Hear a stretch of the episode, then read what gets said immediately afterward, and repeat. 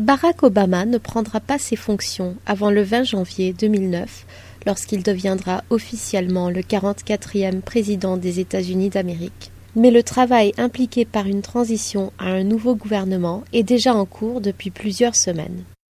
Alors que, dans tout le pays, le personnel de la campagne électorale vide ses bureaux, l'équipe de transition commence sa mission, qui consiste à s'assurer que le gouvernement Obama sera prêt à aborder les grands dossiers économiques et de politique étrangère que doivent traiter les États-Unis.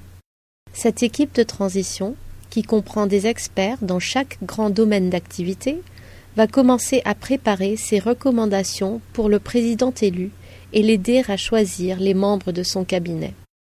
Ces nominations devront ensuite être confirmées par le nouveau Congrès après la prise de fonction de M. Obama. L'équipe de transition recevra de l'aide de la Maison Blanche. Le transfert pacifique du pouvoir d'un gouvernement à l'autre est l'emblème de la démocratie américaine, et le gouvernement Bush est résolu à faciliter ce transfert. La planification de la transition a commencé il y a plusieurs mois. Les agences fédérales et divers services de la Maison Blanche ont préparé des dossiers sur les principaux sujets d'actualité à l'intention de l'équipe de transition du président élu. Le président élu devra faire face à de nombreux défis en matière de politique étrangère.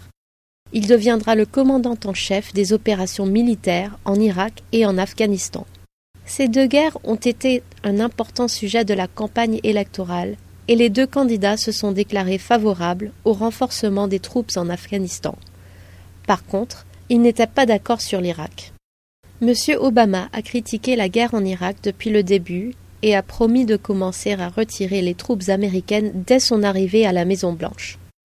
Son objectif étant le retrait de la majorité des effectifs au cours des 16 premiers mois de son mandat.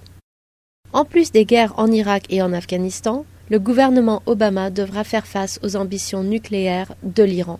Le nouveau gouvernement devra également décider, à la lumière de tous les dossiers qui réclament l'attention du président, s'il vaut la peine que ce dernier consacre du temps et de l'énergie à engager des démarches diplomatiques sur le front arabo-israélien. Le Moyen-Orient a été un point central de la politique étrangère du gouvernement Bush, et il est fort probable que cela continuera d'être le cas pour le nouveau gouvernement. Tout au long de sa campagne, M. Obama n'a cessé de vanter les mérites d'une conception multilatérale de la politique étrangère. Certains experts estiment que M. Obama relancera le débat avec l'Union européenne et d'autres pays, dont la Russie et la Chine, sur le problème du changement climatique. Les spécialistes de la politique rappellent toutefois que ce sont souvent des événements extérieurs qui façonnent la politique étrangère du président des États-Unis. Après une campagne dominée par les problèmes économiques, la plupart des Américains pensent que le gouvernement Obama devra leur accorder la priorité. Il est certain que M. Obama se heurtera à une énorme crise financière et devra notamment compter avec des déficits sans précédent.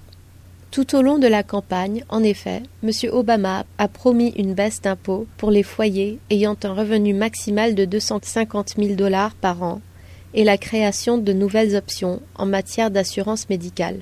Mais de telles mesures ne peuvent entrer en vigueur que si le prochain Congrès approuve ces projets de loi. Du fait que les actuels problèmes économiques ont une portée mondiale, et pas seulement nationale, leur règlement acquiert une dimension de politique étrangère.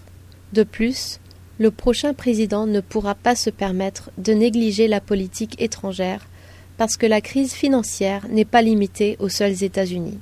C'est une crise mondiale qui exige une solution internationale.